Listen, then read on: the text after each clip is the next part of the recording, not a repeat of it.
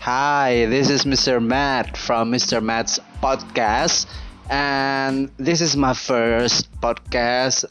And in this opportunity, in this podcast, I'm gonna try to share to you about skill and knowledge. Which one is skill and which one is knowledge in learning English?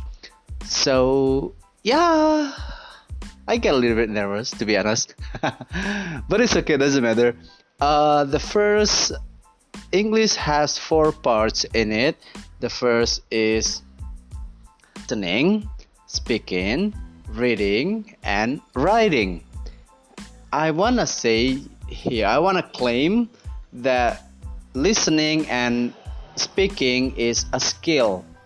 That to get a skill, you need to practice for example, you want to get a skill of throwing a basketball, you need to really practice, go to the field, take the basketball, and throw the basketball.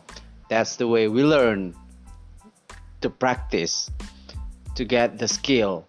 And if you want to get just the knowledge that is reading and writing, yeah, as like we learn in school, we read, we write, but we don't get the skill. We just know we learn to know versus we learn to use. So if you get the skill, you learn to use.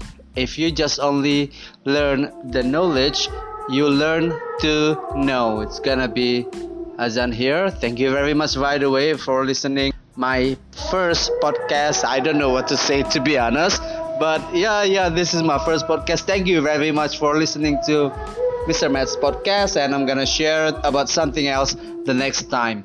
Bye bye.